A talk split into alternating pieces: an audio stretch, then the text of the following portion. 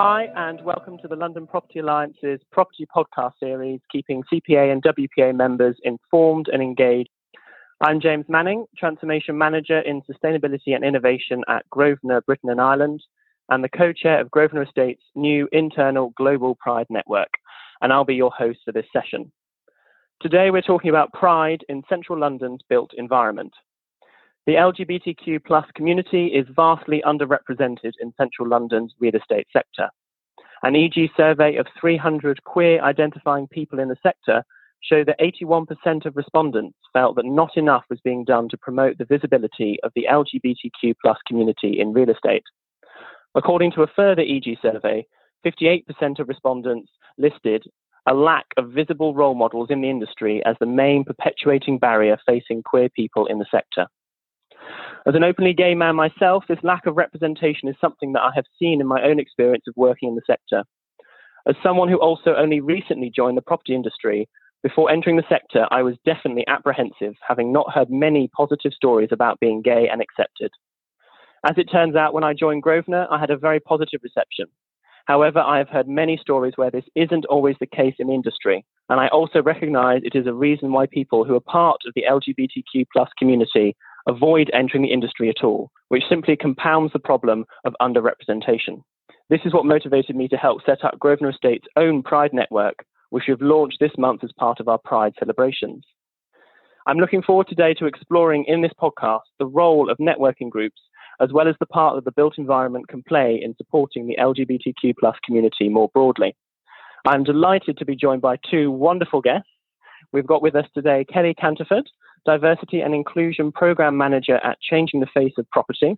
Kelly also previously helped found JLL's own Pride network, Building Pride. I'm also joined by Martin Smith, Commercial Offices Lead and Diversity and Inclusion Lead at Buro Four. He is also co chair of Building Equality in London. Welcome to the podcast, both of you, and happy Pride Month. Hi, happy Pride. Um, I wanted to kick off the session today by asking each of you to share a brief summary of your career to date and your views on what it has been like as an LGBTQ plus professional in this industry. Kelly, do you want to kick off for us? Um, so I I started in the real estate industry back in 2004. I joined a company called King Sturge, which was later bought out by JLL. When I joined King Sturge, I was an openly gay woman and had vowed to be out in the workplace. That's following uh, me being in the closet while I was in my previous job and uh, it was it, I, it was detrimental to my health. So when I joined real estate, I decided to be out, and equally, I didn't appreciate what the industry was like. I I just went in naively as as me, which was fine. And the people that I worked with were accepting. This is and say this is going back 18 not 18 years gosh that's my maths uh, 16 years but there was still the banter and the attitudes uh, which made it uncomfortable in places and still there were people who didn't want me to be out in front of clients, uh, and that that's that's how it was. Be, being an out LGBT person hasn't hurt my career and hasn't enabled my career. It's just being part of me. But what what did happen was back in um, was it 2000, 2011 or 12, I came across Freehold. And up until that point, I thought I was the only LGBT person within the company that I was in. Uh, and lo and behold, we wasn't. The story goes that uh, it started with a selfie, and it did. We took a selfie of us at the event, freehold event at Clutton's. It was then put on the front of the weekly news for JLL. What followed was was quite remarkable. Guy Grainger, who was the CEO at the time, contacted us and said, "I want to support you. I think it's imp- important that we're inclusive," uh, and that was the start of the creation of Building Pride.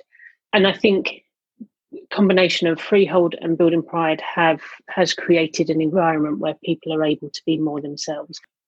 No that, that that's really great and thanks for sharing that. Martin did you want to give a, a bit of a summary of your sort of career experience particularly as a queer person? Yeah so i thought i'd dive into the archives of my brain and think about where i've come from. So being an openly gay person and i think one of the first in my comprehensive school was difficult from years of bullying um, the experience for being gay when I didn't even know what the word meant originally. It led me to be driven to leave my rural upbringing uh, in a village um, to go to university, which I was one of the first in my family to go. I would say university was good, but it was a bit of a cultural shock from going from the re- rural to London and graduated into the last recession um, with a building surveying degree. I knew that there was no opportunity for me to get a job, and we knew that halfway through the um, the course. So within eighteen months, I'd had I'd had five jobs in three counties in the UK, working for contractors, tendering, estimating, and um, hospitality work as well. Of that, I found that homophobia was rampant within the construction industry, specifically contractor level, with the questions that were asked of me. I wasn't openly out, but the questions were were driven in a negative connotation towards my sexuality. Yeah, so it took until getting um, my first graduate job on Cannon Street to undertake a- APC training, um, which eventually got chartered in. Um, now, was I out in the first year I was in work? No. Um, is that endemic within the UK? Yes. We know that 80% of graduates stay in the closet um, when they first enter the workplace who are previously out at university. And that's on every industry, including real estate. Um, and then eventually, within five, five or so years, I left to join Buro Four, who I work with now, which is more uh, project management focused. But to get chartered, I used the Freehold Group um, as a mentoring program to get APC training for mock interviews, which was were invaluable to me working in a smaller firm. Um, and, and, that's my experience of entering the industry. No, no, that that's really helpful, and it sounds from both of you as though you've both potentially had uh, or seen uh, an improvement, uh, at least in your personal experiences, in being part of the community and being a part of the industry as well. W- would you say that's true? And if so, sort of, were there any particular examples that you can share around how you've seen things improving? Obviously, there's still a long way to go.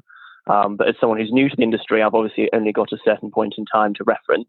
But it sounds like you guys have, have definitely seen a change. Um, Martin, it sounds like it's been a big one, particularly in construction. Well, personally, I would say construction is 10 years behind real estate, um, if not 15 years. Um, Gosh real estate is more advanced. I mean, you, we're talking about pride networks and organizations that didn't have them before. Um, and we know um, progress has been made with groups such as Freehold, uh, Planning Out, uh, etc., on on their work in, in more visible role models, which is really really good. Um, but in terms of perception of the industry, which I think we're really going to struggle to change, and we are struggling to change, is we know with the skills research, building skills research, WPA uh, uh, and Buro Four help support that we need to grasp other industries' knowledge and sectors, whether it's tech, uh, etc., into our industry for us to develop, you know, with BMS systems, smart buildings, and the like. And we're going to really struggle to get those people to join our industry because of our our reputation, if you will. And that reputation, dare I say it, is still that white, pale, male, and stale. And it has got worse. It has not had not got worse. It has got better, but you still see um, diversity uh, generally at mid level, um, mid mid level management. You never. It's very rare you see it in senior or even client side organisations. Um, specifically, large institutional um, developers and clients you know there's there's still that that that power hold of, of patriarchy that still exists. And it's quite evident you do see that if you look at um, the events we hold uh, Brit- uh, british council for offices events in in five star hotels with black ties. And you look at the video footage of people that are attending. And it's if you were looking externally at that you you would not you would not feel that we are an inclusive environment in which to work. And I don't know how we change that. I'm not coming up with solutions. I'm just saying what I've experienced and and specifically on the social economic background front, you know, if we start addressing that and class, then I think a lot of other things will follow. And um, at the moment, I, I think that's the one topic people aren't talking about. And in terms of research that came out two weeks ago with um, companies were surveyed and said, Are you going to maintain your apprenticeship programs? And many of them were cutting them. I think that's a real mistake because unfortunately, university filters a lot of diversity out, and you need to get them at school age to sort of enter the industry. Uh, Kelly, did you want to just pick up on the sort of the change you've seen in the industry at all? Yeah, I, I, it's interesting because I, I, think that across the the different sec- parts of the sector, there are, as Martin points out, very different levels of awareness and changing uh, changes. I think there is there's a good intention from many people. It, it's, it's interesting that that point about the, the number of apprentices that, that are going to be um, they're, they're, they're not going to be able to, to continue with their, their training. Um, that and that covers a lot of areas and, and there's questions i have questions around apprenticeships uh, and the support that apprentices are given because if you look at that why are people getting the training but why aren't they staying in in the profession even without the current situation? And that i think comes down to culture um, which is a responsibility of each business individually. We can sit here as freeholders planning out building equality uh, any of these organizations but ultimately what's going to create that change is, is what businesses do internally. And I think it, it's it's a really interesting point that Martin makes about the the perception of the industry and, and what it looks like when you go to events. And it, it's changing ever so slowly. And it, it it's getting that lifeline up to the top. And I think that it, it's there's a whole piece across the diversity strands here because you have you do have a lack of ethnic minorities people within a senior position. You have a lack of women in a senior position and you have a lack of senior lgbt people. Now there, there's many things around that and you can look back at where we were 10 years ago and those people leaving the industry in droves and that's what's created the problem. So to, to write it isn't going to be a, a very immediate impact. We're, we're going to be going through a long long process we're behind there's a really good intention from people uh, and it's us working together and holding accountability that will create change. So yeah it's, it's a work in progress. No i agree and i, I think one of my concerns anyway um, is associated with covid-19 that i think some progress has been made um, but as we've seen a lot in the news younger people are being disproportionately affected by the current pandemic in terms of job security and actually how are we going to continue to progress things when you aren't getting that new blood coming through? Obviously, there's that perception challenge already that we're trying to overcome, but I think I worry that we're going to maybe have a step back as a result of COVID 19 because because younger people coming through who are LGBT, who are a part of an ethnic minority, or even women coming through, it's going to be harder when the top echelons of, of real estate, we're not seeing that representation at the moment and not least those individuals are maybe not as, as badly affected by this current situation. I don't know if either of you had any thoughts around sort of the COVID 19 pandemic and, and, and how that might be impacting the industry and, and that level of diversity and inclusion. Yeah, I think it's interesting what you say about um, the impact that COVID has, uh, and it does remind me of, looking back at 2008 with the the crash then, and the number of people that lost their positions. And when you then subsequently look at who is still in the workplace. And that's clearly reflected now in senior people. And you can probably go back to a great number of companies and look at the people that were cut. And they would have been women because at the time people thought, well, you can't, you can't, if, if this guy's got a family to support, well, we, we can't keep get put him out of a job. Um, but the the woman, chances are that she'll have somebody that can support her. And as as strange as that sounds, that that was still an attitude in some places 12 years ago.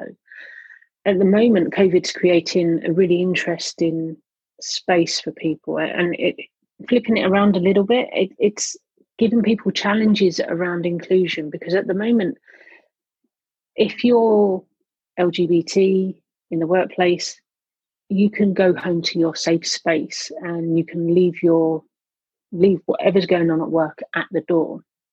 And I think what what this has highlighted is that people have you're you're taking and looking to people's homes, and so, some people are saying you're you're getting to know more about your colleagues than you ever would in the workplace because you have everything behind them. So you may have uh, an interracial relationship, you may see that uh, single sex relationship. There are you may see people's caring responsibilities. All of these things, which for some people they keep very much hidden from work.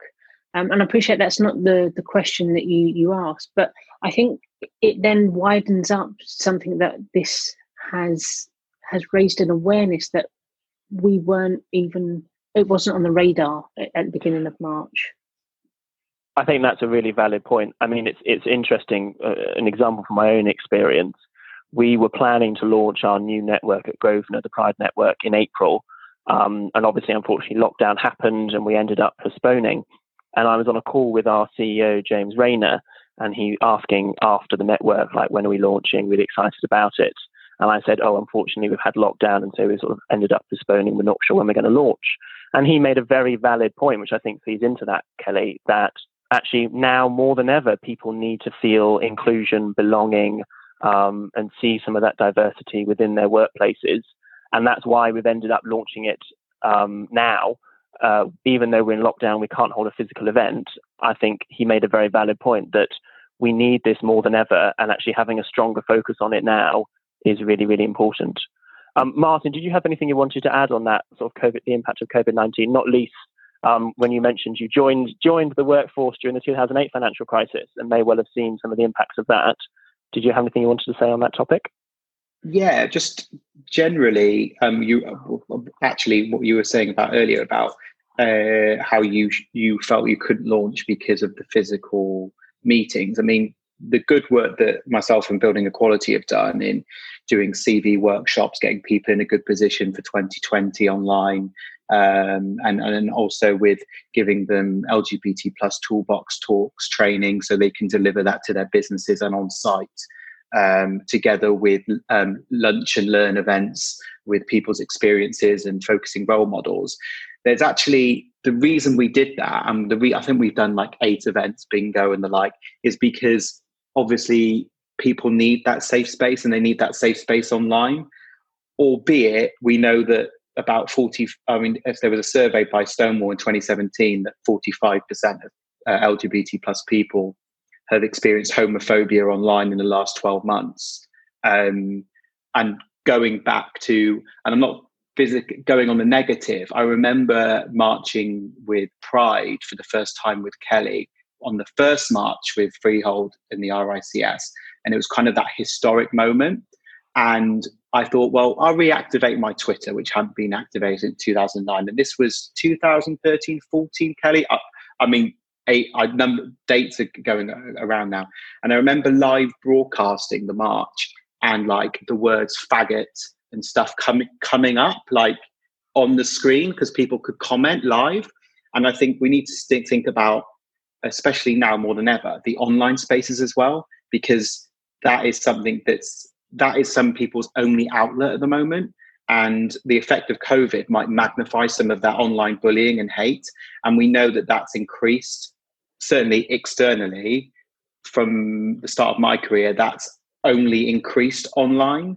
And the polarization of society in the last six years in the UK with more right wing views and stuff like that, that has made LGBT plus people, they might feel actually safer at work than they do on the streets. And I think that has to be highlighted, especially in real estate, because we're making physical changes to the public realm and um, you know security and safety and things like that, and LGBT plus spaces, which we'll come on to later. It's interesting you say that because um, I think there is a real key point here for allies this is the point when allies can really make a difference um, because those little comments that are made online on a Zoom call or a Teams call or whatever resource people are using, that, that flip and remark is still an opportunity to call out that behavior and to call out that language. You stand up for it and it has so much more power than me going, oh God, can you stop that? And then somebody looking and going, oh guys, I'm an lesbian again Um, and oh, and he's another angry lesbian. It's like, it's no, I'm not. I just I don't appreciate being called those names. And to be quite honest, what you're doing is offensive. And, and younger yeah. people, Kelly, actually do have those values. They do care about inclusivity. You know, there loads of surveys out there about younger people and what they feel about, you know, gay rights or inequality generally. And we know with Me Too, Black Lives Matter, and all the rest of it, young people are engaged. And as a as an industry, if we don't reflect, if if we don't reflect society in the built environment, we are going to be designing things that are wrong.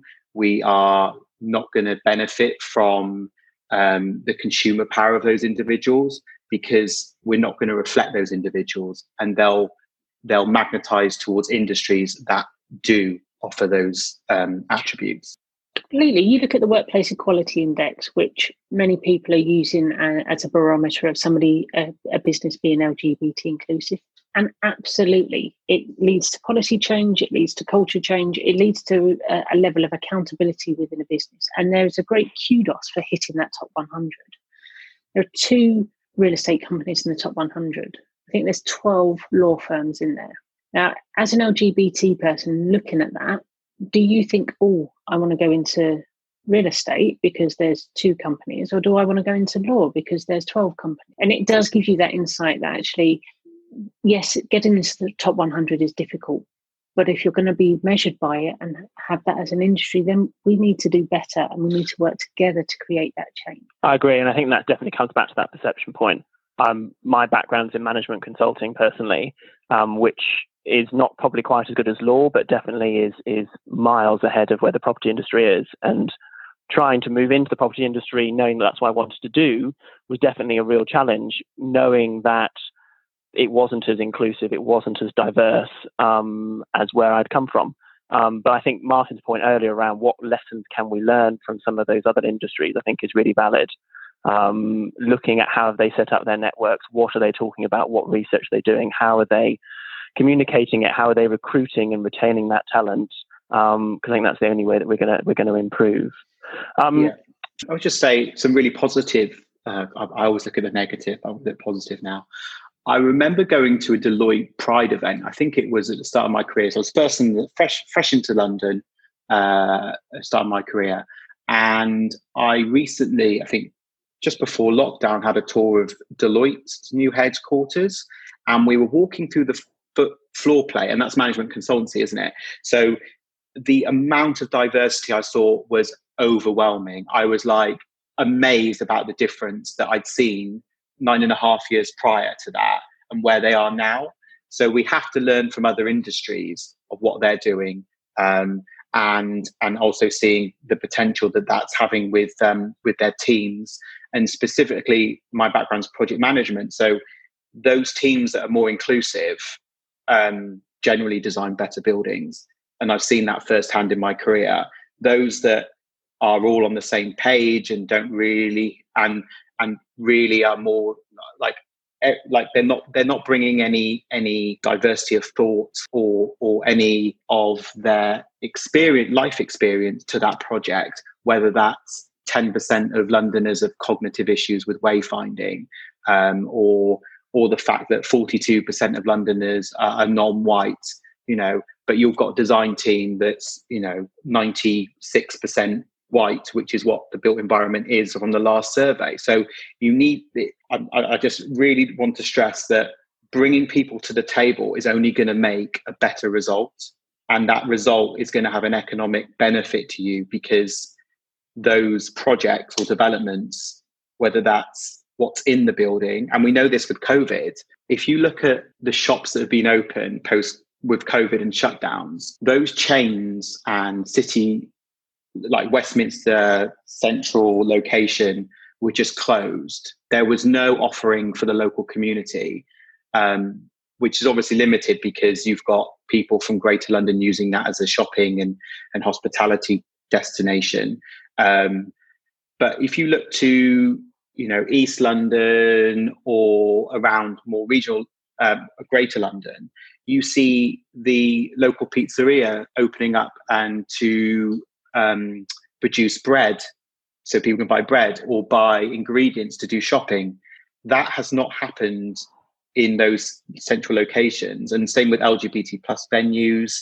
I know our local LGBT plus friendly um, bar has done a roaring trade in E20, but they've been supported by the owner of um, Get London Living, and they were supported with um, rent freezes or, or, no rent for three months or so, um, which has meant that they all opened up and they all supported the local people that live there by selling and, and, and selling products and, and just giving that place life.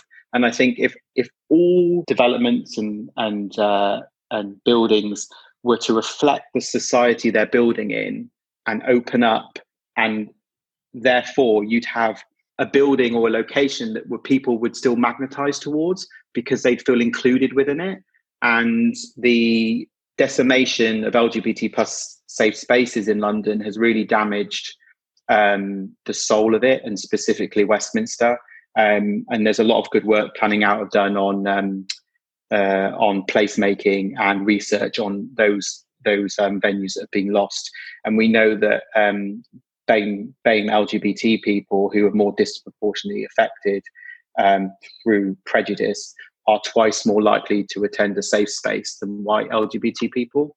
So if we're not factoring that into placemaking and and reform, re we need to re-evaluate use classes. They're not fit for purpose in the in in the UK anymore because of the flexibility people need to survive in this market but if we prioritized um, those with a community um, benefit in a Section 106 from planning or whatever, we'd have a mo- lot more diversity for every attribute of society in our, in our in our streets, and therefore they would they would they would prosper.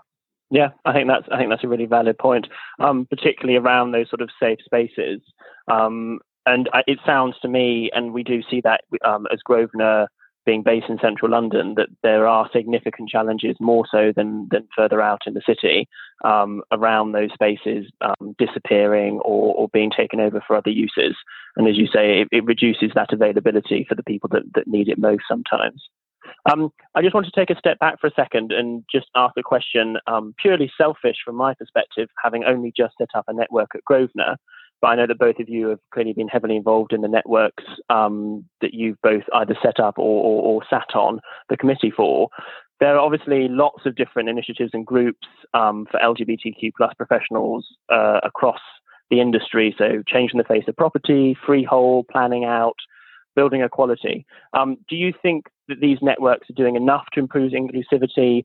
and how can internal networks within organizations work with these um, external larger um, networks of, of, of, individuals to really drive change and make a difference um, kelly i don't know if you want to kick off with that one Sure. I, I think um, we've touched on a few things uh, during the conversation. I think Building Equality have got some incredible tools there. With the uh, the toolbox talk, they have within there they've got slides for the anti-bullying, they've got language awareness, um, so I think that as as networks, how we're helping to improve inclusive inclusivity is is to try and get into organisations and be part of that educational process. Uh, and so we've worked with them to start the networks and smaller businesses. It's offering the opportunity for somebody to have a contact, um, whether it be through mentoring, as Martin was able to benefit from with Freehold, and uh, having sort of the ally training. But I, I think how the, the organisations can work is is hand in hand with, with offering advice, and they need to be approachable, which I think, by all accounts, most most of them are. Well, I say most; they all are because that, that's what we're here for. We many of the networks have got people involved with them who have experienced negative negativity through their their journey in the, the real estate industry. So that enable that's given them the the skills and the, the tools to to come at it from different views. So they give it, it's given them a, a, certain level of empathy. I think there's only so much that these organisations can do. So as a network, you can offer panel events, you can offer expert speakers to come in, but it ultimately comes down to the responsibility of the business to change that culture. I think that there's a really interesting point as well that you're saying that you came from management consultancy. I think there's a there's a huge part that the regulatory bodies can play here. And there is no accountability within real estate from any of the uh, professional regulatory bodies. I also think there's a great number of charters that businesses have signed, uh, and it has created change. I look at the change in the face of property companies, uh, and they are becoming more inclusive. They have D&I professionals looking after the people. They have people within their HR teams that are responsible for looking after the culture and ensuring that there's an inclusive environment for people. So, what we've seen is a real shift from oh, it's just a nice to have to to actually recognizing that this is a need to have, uh, and there, there's a change. Instead of asking why, we need to ask why not. So, why shouldn't we have this? Why shouldn't we put a platform where you are treated the same. It's not that you're denying somebody an opportunity by by opening this up. You're just asking people to be treated fairly. So I think that the um, the networks themselves, how do they help create and, and improve inclusivity within in the businesses?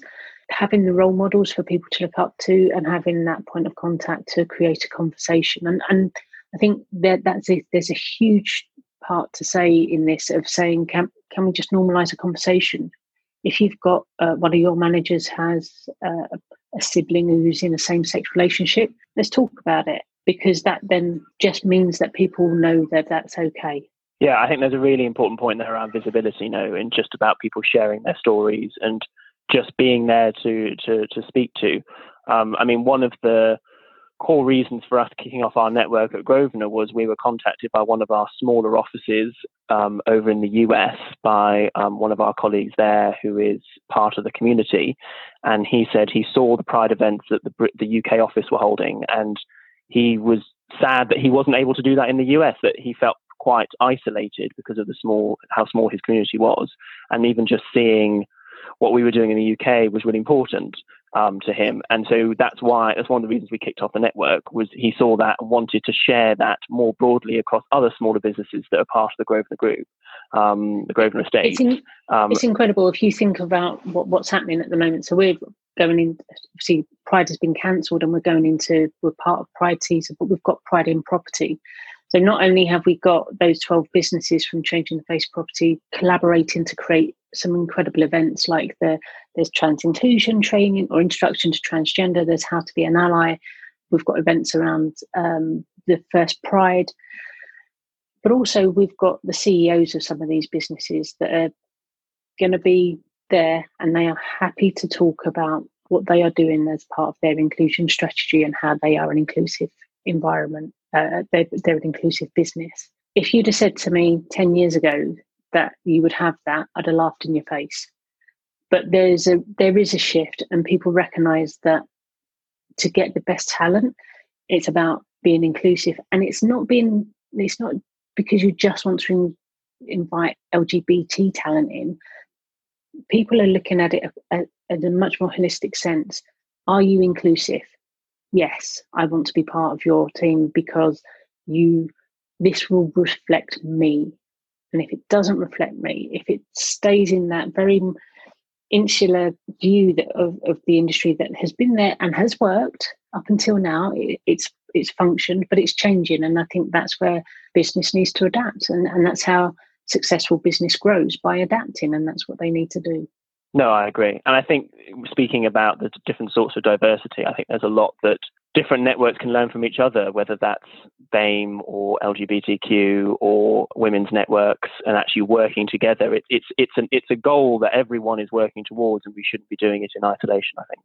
Martin, did you have anything you wanted to add around sort of the role of networks in, in, in making some of that change? Yeah, so the, the change is generally soft power in terms of influence and giving them the tools to know what to do and and, and like Kelly says, giving giving you not not so much the authority, but giving you the confidence to know and have those conversations. I mean, there's there's side conversations that happen between the groups, so we know what each other are doing, and if we can collaborate together, we do um, and likewise with businesses as well. Um, if if they if if we know like Arup, for example, we know that they've got an inclusivity toolkit for report writing.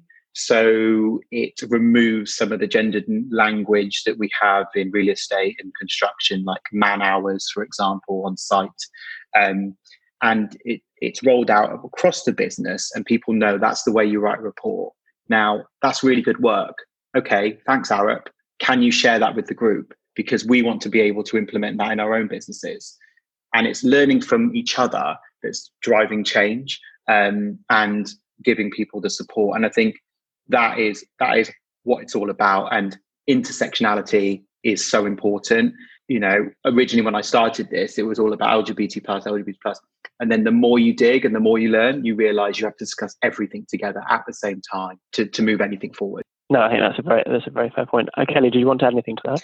Yeah, it's just interesting. I think that that point of sharing information, you don't know what you don't know, and that's where the whole everybody working together really moves things on much quicker. No, for sure, for sure. And as you say, it's not just within the industry, but as in wider as well. What can we learn elsewhere?